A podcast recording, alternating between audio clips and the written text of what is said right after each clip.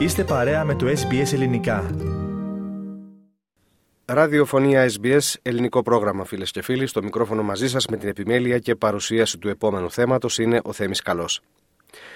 Η ελληνική πολιτεία, αγαπητοί ακροατές, δια του αρμοδίου Υπουργείου των Εξωτερικών, συνεχίζει να αναλαμβάνει πρωτοβουλίες για την ενδυνάμωση των δεσμών μεταξύ της Ελλάδας και του αποδήμου ελληνισμού. Τελευταίως μάλιστα έχουμε παρατηρήσει μια ενισχυμένη δραστηριότητα στον λεγόμενο ψηφιακό και γενικότερα ηλεκτρονικό τομέα. Για να το πούμε με απλά λόγια, στόχος είναι να διευκολύνονται οι ομογενείς στις υποθέσεις που έχουν με τις ελληνικές αρχές. Περισσότερα θα συζητήσουμε με τον Υφυπουργό Εξωτερικών της Ελλάδας, αρμόδιο για θέματα αποδήμου ελληνισμού, τον κύριο Γιώργο Κότσιρα, τον οποίο από τις αναλήψεως των καθηκόντων του μετά τις πρόσφατες εθνικές εκλογές επιδιώκαμε να τον φιλοξενήσουμε και το κατορθώνουμε σήμερα. Κύριε Υπουργέ, γεια σας και ευχαριστούμε για την αποδοχή της πρόσκλησης. Καλημέρα σας κύριε Καλέβ.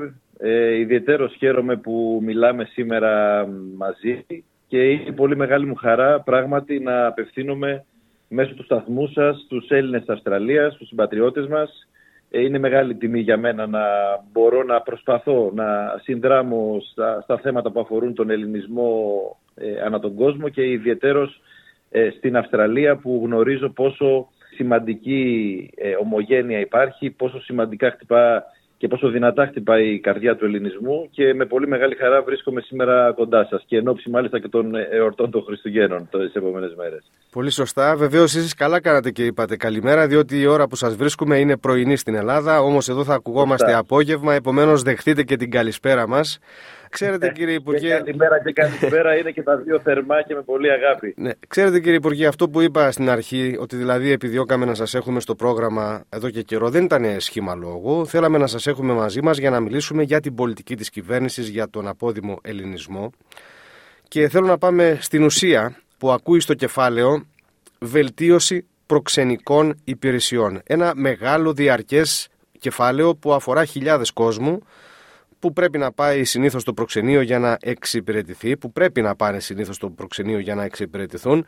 Σχετικά πρόσφατα, εσείς στο Υπουργείο σας δημιουργήσατε ειδική ενότητα για τους απόδημους Έλληνες, για τους Έλληνες του εξωτερικού, αν προτιμάτε, στην ελληνική σελίδα, στην ε, ηλεκτρονική σελίδα της ε, κυβέρνησης gov.gr.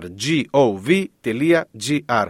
Προσωπικά, κύριε Υπουργέ, επειδή την άνοιξα, έχω εντυπωσιαστεί και το ομολογώ και ήταν ένας από τους λόγους που ήθελα να έχουμε αυτή τη συνομιλία. Τι είναι λοιπόν αυτή η ενότητα και πού στοχεύει; Πράγματι από την πρώτη στιγμή ε, αναλήψεως και των καθηκόντων μου αλλά και με, την, με το πολύ έντονο ενδιαφέρον και του Υπουργού και του Πρωθυπουργού για τη βελτίωση των ε, ψηφιακών υπηρεσιών που αφορούν στους Έλληνες του εξωτερικού συγκεντρώσαμε όλες τις υπηρεσίες του GovGR μέσω μιας ειδικής ενότητας προκειμένου οι πιο συχνά χρησιμοποιούμενες υπηρεσίες από Έλληνες που είναι στο εξωτερικό να μπορούν να είναι συγκεντρωμένες για διευκόλυνσή τους. Αυτό γίνεται μέσω της πρόσβασης που υπάρχει στην αρχική σελίδα gov.gr. Υπάρχει το αντίστοιχο πεδίο και στο κεντρικό site του Υπουργείου Εξωτερικών, το mfa.gr, προκειμένου να μην υπάρχουν διάσπαρτες οι υπηρεσίες που αφορούν στους Έλληνες του εξωτερικού σε διάφορα site, σε διάφορες ιστοσελίδες, σε διάφορα πεδία που αφορούν την ελληνική δημόσια διοίκηση και να ε, βάζουμε τους ε, συμπατριώτες μας σε μια περιττή ταλαιπωρία. Οπότε, ε, σε συνεργασία και με το Υπουργείο Ψηφιακής Διακυβέρνησης, δημιουργήθηκε αυτή η ειδική ενότητα, υπάρχει πλέον διαθέσιμη και ο στόχος είναι συνεχώς να επικαιροποιείται προκειμένου να μπορεί να να ανταποκρίνεται στα συνεχή αιτήματα, γιατί ξέρετε, η ψηφιακή ζωή πλέον είναι μέρος της καθημερινότητάς μας στόχος και της ελληνικής κυβέρνησης είναι να προσπαθεί συνεχώς διαδικασίες που έχουν να κάνουν με τον Έλληνα πολίτη να ψηφιοποιήσει. Οπότε και το gov.gr που θα αφορά τους Έλληνες του εξωτερικού, στόχος είναι να επικαιροποιείται συνεχώς με ό,τι καινούριο προκύπτει από την ελληνική δημόσια διοίκηση. Αυτό σε συνδυασμό με την ψηφιοποίηση των προξενικών υπηρεσιών που παρουσιάσαμε πρόσφατα με τον ε, Υπουργό Εξωτερικών, τον κύριο Γεραπετρίτη, δηλαδή το έργο μετασχηματισμός ψηφιακών υπηρεσιών που θα αφορά συνολικά μια ψηφιακή αναβάθμιση και των προξενικών υπηρεσιών, θα δώσει την ευκαιρία, μόλις εμπεδοθεί και αρχίσει πλέον να γίνεται κανονικά μέρος της καθημερινότητας των Ελλήνων του εξωτερικού αλλά και των προξενικών μας αρχών, να μπορεί ο συμπατριώτης μας σε όλα τα μήκη και πλάτη γης να μπορεί πιο εύκολα, πιο ψηφιακά να προβαίνει σε ενέργειες που έχουν να κάνουν με τη δημόσια διοίκηση. Νομίζω, κύριε Καλέ, ότι αυτό είναι ένα αίτημα πολλών ετών. Ε, είναι ένα αίτημα που αφορά στην καθημερινότητα των ε, συμπατριωτών μας στο εξωτερικό και ο στόχος μας είναι συνεχώς να το αναβαθμίζουμε, να ενισχύουμε τις υπηρεσίες του, τον ψηφιακό βοηθό, την ηλεκτρονική κατάθεση ετοιμάτων, τον GovGR, προκειμένου αυτές οι διαδικασίες να οδηγούν στην βελτίωση της καθημερινότητας όλων των συμπατριωτών μας στο εξωτερικό. Είναι και μια λεπτομέρεια, κύριε Υπουργέ, που πρέπει να επισημάνουμε ότι δεν είναι μόνο στην ελληνική γλώσσα η ενότητα για τον απόδημο ελληνισμό, είναι και στα αγγλικά. Δεν ξέρω, ίσως να είναι και σε άλλες γλώσσες. Εγώ αναζήτησα την αγγλική επειδή ζω σε αγγλόφωνη χώρα. Και αυτό πρέπει είναι να τονιστεί. Είναι στα αγγλικά, προκειμένου να, να παρέχονται όλες οι δυνατές διευκολύνσεις στους χρήστες της υπηρεσίας. Στόχος μας είναι να επεκτείνουμε συνεχώς και τη, και τη συγκεκριμένη εφαρμογή σε όσο το δυνατόν περισσότερες γλώσσες, ώστε να αφορούν το μεγαλύτερο κομμάτι που μπορούμε να εξυπηρετήσουμε. Αλλά το σημαντικό ότι πλέον και με τον gov.gr και με τον εικονικό βοηθό και με την ψηφιακή υπηρεσία διαχείρισης ετοιμάτων και με την ηλεκτρονική πληρωμή που θα έχει το αντίτιμο των προξενικών υπηρεσιών και τα ετούμενα έγγραφα, νομίζω ότι μπαίνουμε σε μια νέα εποχή, μια εποχή πραγματικά πιο συμβατή με τις ανάγκες του 2023 και, το, και της επόμενης δεκαετίας. Και σας το ξαναλέω κύριε Καλέ, για εμάς αυτή η προσπάθεια δεν σταματάει εδώ, είναι μια σταθερή προσπάθεια, είναι μια προσπάθεια που αφορά στη βελτίωση της καθημερινότητας και συνεχώς θα επικαιροποιείται, συνεχώς θα είμαστε από κοντά να το παρακολουθούμε με τις αρμόδιες υπηρεσίες και του Υπουργείου Εξωτερικών και του Υπουργείου Ψηφιακής Διακυβέρνησης, διότι νομίζουμε ότι και θεωρούμε και το πιστεύουμε ακράδαντα ότι μόνο μέσω τέτοιων ε, ε, μεταρρυθμίσεων που βελτιώνουν την καθημερινότητα των πολιτών μπορούμε να πάμε μπροστά και πραγματικά να ενισχύσουμε τη σχέση των συμπατριωτών μας με τη μητέρα Ελλάδα. Και επίσης θέλω να πω το εξής. Επειδή τις επόμενες μέρες θα παρουσιαστεί επισήμως από το Υπουργείο Εξωτερικών μια εθνική στρατηγική για τον απόδημο ελληνισμό, για τους Έλληνες του εξωτερικού ε, συνολικά, κάτι που δεν έχει γίνει ποτέ και θα είναι σε ορίζοντα τριετίας, προκειμένου να υπάρξει συντεταγμένη πολιτική για τους ε, συμπατριώτες μας ανά τον κόσμο. Ένας βασικός άξονας αυτής της εθνικής στρατηγικής θα είναι ακριβώς η καθημερινότητα, η βελτίωσή της μέσω ψηφιακών εργαλείων, προκειμένου αυτή η προσπάθεια να μην είναι αποσπασματική και να σταματήσει εδώ, αλλά να συνεχιστεί για τα επόμενα πολλά χρόνια και να έχει συγκεκριμένη στοχοθεσία και πραγματικά αποτελέσματα. Λοιπόν, θα έχουμε πολλά να συζητήσουμε, αλλά θα μου επιτρέψετε εδώ λίγο να απευθυνθώ στους ακροατές και τις ακροάτριες που μας ακούνε αυτή τη στιγμή. Αγαπητοί ακροατές, αγαπητές ακροάτριες, πρώτον να θυμίσουμε ότι έχουμε στην άλλη άκρη της γραμμής μας τον Υφυπουργό Εξωτερικών της Ελλάδας, τον κύριο Γιώργο Κότσιρα. Είναι ο Υφυπουργός που έχει την αρμοδιότητα, την ευθύνη, αν θέλετε, για τους Έλληνες του εξωτερικού. Και επειδή πολλοί από εσάς, φίλες και φίλοι που μας ακούτε αυτή τη στιγμή, μπορεί να μην είσαστε απόλυτα εξοικειωμένοι με τα ψηφιακά, με το διαδίκτυο κτλ. κτλ. Τα ξέρουμε όλα αυτά γιατί μας τηλεφωνείτε. Πιστέψτε μας όμως, υπάρχουν τόσα πολλά εργαλεία σε αυτή την ενότητα που αναφέρθηκε μόλις τώρα ο υπουργός, που αν θέλετε ρωτήστε τα παιδιά σας, τα εγγόνια σας, λέγεται gov.gr, εκεί να την επισκεφθούν, να τη διαβάσουν, είναι και στα ελληνικά και στα αγγλικά, με πολλές πληροφορίες και διευκολύνεται, το λέω αυτό με αλφαγιώτα, η εξυπηρέτησή μας από τις προξενικές αρχές. Αν μπορούμε με ένα πάτημα στον υπολογιστή από το σπίτι μας να κάνουμε τις δουλειές που πρέπει να κάνουμε με το προξενείο, νομίζω θα βοηθηθούμε όλοι. Και βέβαια κύριε Υπουργέ να πω ότι απαιτούνται κάποιοι κωδικοί για όλα αυτά. Δεν θα τους πω τώρα εδώ, διότι ραδιοφωνικά είναι δύσκολο να τους συγκρατήσει κανείς. Δηλαδή, το TaxisNet, ε, όταν μπαίνεις μέσα, απαιτεί κωδικό, προσωπικό κώδικα πρόσβασης, ε, λέγεται νομίζω το TaxisNet. Υπάρχουν κι άλλα πολλά. Η θηρίδα, η θηρίδα του πολίτη, υπάρχει ο εικονικός βοηθός που είπατε και εσείς. Αυτά, αγαπητοί ακροατές, αν έχετε κοντά σας παιδιά, εγγόνια να σας εξυπηρετήσουν, εσείς που είστε ηλικιωμένοι δηλαδή και δεν έχετε πρόσβαση σε υπολογιστή, θα διευκολυνθείτε πάρα πολύ. Κύριε Υπουργέ, θέλω να σταθούμε λίγο. Όπως είπα, είναι πολλά αυτά που πρέπει να συζητήσουμε, αλλά δεν έχουμε χρόνο. Αλλά Uh, όσο θα χρόνο. Έχουμε ε, πολλέ ευκαιρίες ναι. πάντως και τον, με το νέο έτος. Δόξα τω Θεώ, προχωράμε Ωραία. με πολλές πρωτοβουλίες. Οπότε θα, έχουμε, θα είναι με μεγάλη μου χαρά να, να τις συζητάμε συχνά και να ενημερώνουμε τους πατριώτες μας. Θέλω να σας ρωτήσω για το αποκαλούμενο Μητρό Αποδήμου Ελληνισμού. Αν θυμάμαι καλά, ήταν μια πρωτοβουλία που ανακοινώθηκε πριν από 2,5 με 3 χρόνια περίπου και είχε εκλειφθεί ως η πρώτη οργανωμένη προσπάθεια χαρτογράφησης των Ελλήνων του εξωτερικού. Δεν ξέρω αν αυτό θα περιλαμβάνεται στο σχέδιο που θα ανακοινώσετε σε λίγα 24 ώρα, σε λίγες μέρες, αλλά θέλω να μου πείτε σε ποιο στάδιο υλοποίησης βρίσκεται. Κοιτάξτε κύριε Καλέ, πράγματι το Μητρό Απόδημου, το, το, το Μητρό Απόδημου Ελληνισμού αλλά και των ομογενειακών οργανώσεων και των πολιτών είναι ένα, μια βασική στοχοθεσία που θέτει το Υπουργείο Εξωτερικών. Μάλιστα, ε, σας ενημερώνω ότι στο έργο ψηφιακός μετασχηματισμός που σας ανέφερα προηγουμένως υπάρχει ένα ειδικό σκέλος που θα αφορά ακριβώς τη δυνατότητα εγγραφής στο Μητρό Απόδημου Ελληνισμού. Δηλαδή θα μπορεί η προξενική αρχή πλέον επισήμως να διατηρεί τα στοιχεία των συμπατριωτών μας που θα, ε, θα εγγράφονται σε αυτό το Μητρό, να τους ενημερώνει για τις δράσεις που λαμβάνουν χώρα στον τόπο διαμονής τους, για θέματα επικαιρότητας στην Ελλάδα. Γίνεται δηλαδή, ξεκινάει ήδη μπορώ να πω, η δυνατότητα με τον ψηφιακό μετασχηματισμό που θα υπάρχει στα προξενία να γράφονται στο Μητρό Απόδημο Ελληνισμού. Καταλαβαίνετε ότι αυτό θα είναι ένα πολύ σημαντικό βήμα για την, ε, για την αναλυτική καταγραφή των ε, συμπατριωτών μας στο εξωτερικό, προκειμένου να μπορέσουμε επισήμως πλέον να γνωρίζουμε τον ακριβή τους αριθμό, το που μένουν, σε ποιες χώρες. Ε, αυτό είναι πολύ σημαντικό. Αντιλαμβάνεστε και εσείς πολύ καλά, βέβαια, ότι αυτό το εγχείρημα δεν είναι πάντα εύκολο, διότι πολλές φορές μπορεί να αντιμετωπίζει πρακτικές, τεχνικές δυσκολίες.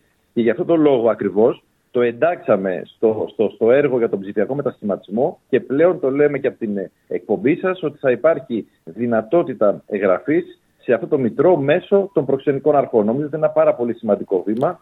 Πότε, ε, πότε, πότε σκέφτεστε να το προχωρήσετε; θα ξεκινήσει, πολύ, θα ξεκινήσει πολύ άμεσα. Η δυνατότητα αυτή που σας λέω στο ψηφιακό μετασχηματισμό θα ξεκινήσει πολύ άμεσα. Δηλαδή ακόμα και μέσα στις αρχές του 2024 που θα αρχίσει να τίθεται σε λειτουργία στις προξενικές αρχές ο ψηφιακός μετασχηματισμός θα υπάρχει δυνατότητα ψηφιακά να εγγράφεται κάποιος και να δηλώνει. Βέβαια αυτό αντιλαμβάνεται ότι θα είναι προαιρετικό δεν θα είναι υποχρεωτική η εγγραφή του, γιατί μπορεί κάποιος να μην επιθυμεί για κάποιο λόγο. Οπότε εμείς πρέπει να συνεχώς να επενδύουμε σε τρόπους που αθρηστικά θα μας οδηγήσουν στον ακριβή αριθμό. Θα υπάρχει κάποια σύνδεση; Είναι... Ναι, είναι μια εξαιρετική πρωτοβουλία. Νομίζω επενέθηκε από ναι. πολλούς. Θα υπάρχει κάποια σύνδεση; Εδώ πρέπει να κάνουμε μια συζήτηση, κύριε Υπουργέ.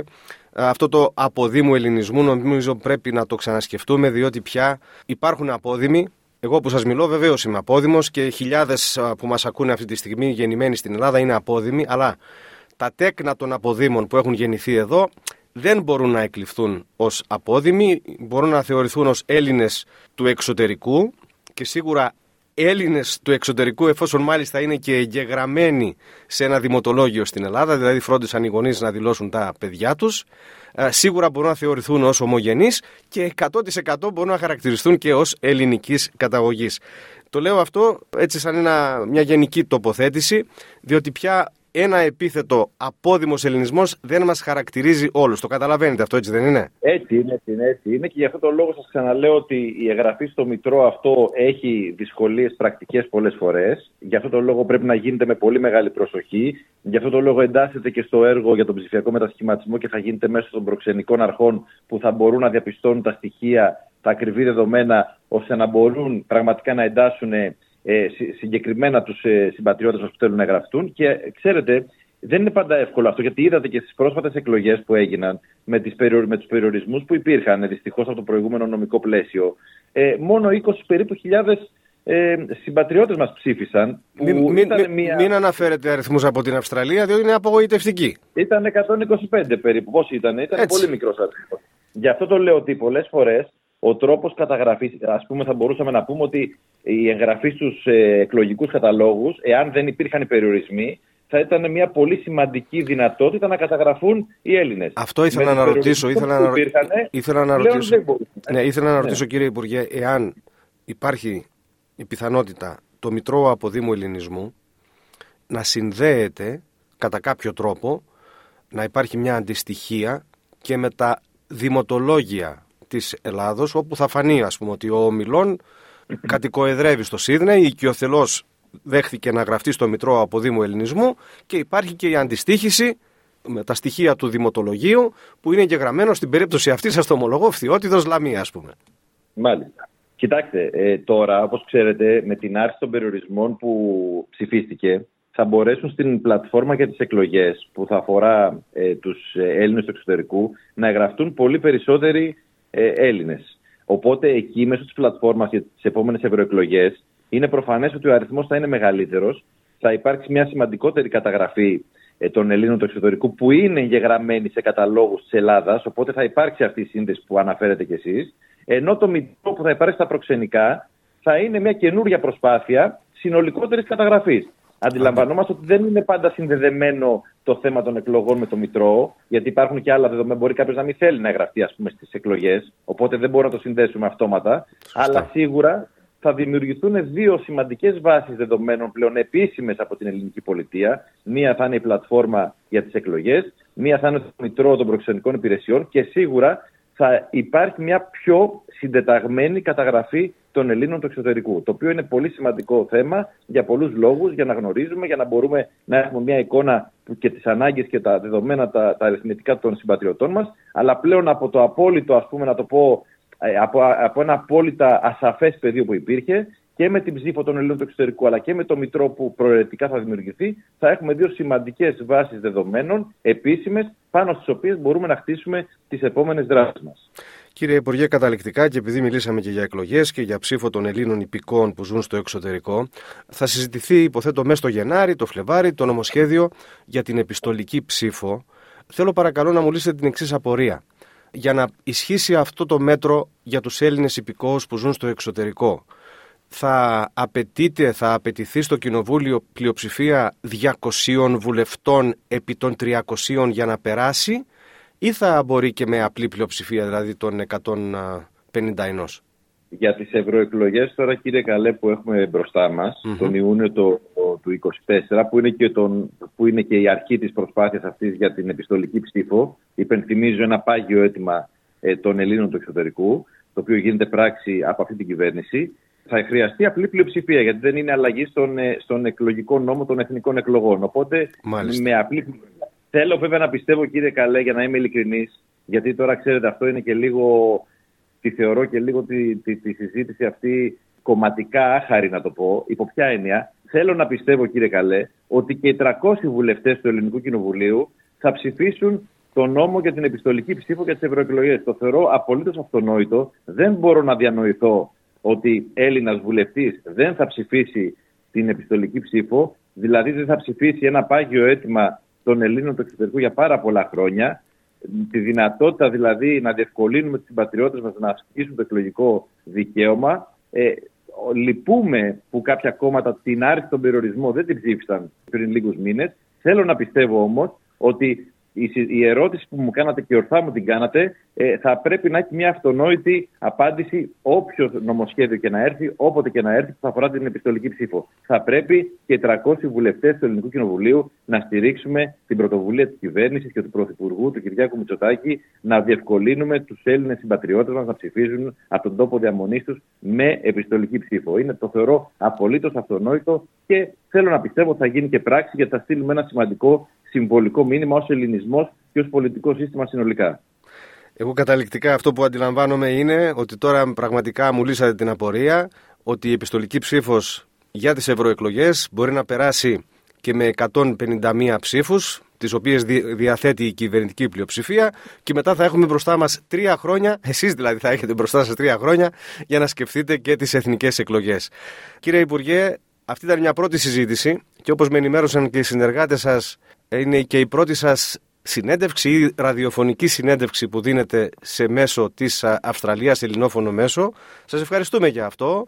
Ελπίζω να είναι η πρώτη από μια σειρά συνεντεύξεων για όσο καιρό θα είσαστε σε αυτή τη θέση στο Υπουργείο των Εξωτερικών και ποιος ξέρει μελλοντικά, ίσως και από άλλες θέσεις. Σας ευχαριστούμε πολύ λοιπόν. Και εγώ σας ευχαριστώ κύριε Καλέ και για την πρόσκληση, για την ευκαιρία που μου δώσατε να, να συνομιλήσουμε για την ευκαιρία που μας δώσατε να ενημερώσουμε τους, ε, τους συμπατριώτες μας και θα έχουμε πολλές ευκαιρίες να ξαναμιλήσουμε διότι η προσπάθεια δεν σταματάει εδώ. Υπάρχει ένα προσωπικό ενδιαφέρον του Πρωθυπουργού για τα θέματα των Ελλήνων του εξωτερικού αποδεδειγμένο τώρα σε πάρα πολλά επίπεδα. Οπότε θα έχουμε την ευκαιρία να συζητήσουμε τις μελλοντικές πρωτοβουλίες πολύ σύντομα εκ νέου. Σας ευχαριστώ. Καλές γιορτές.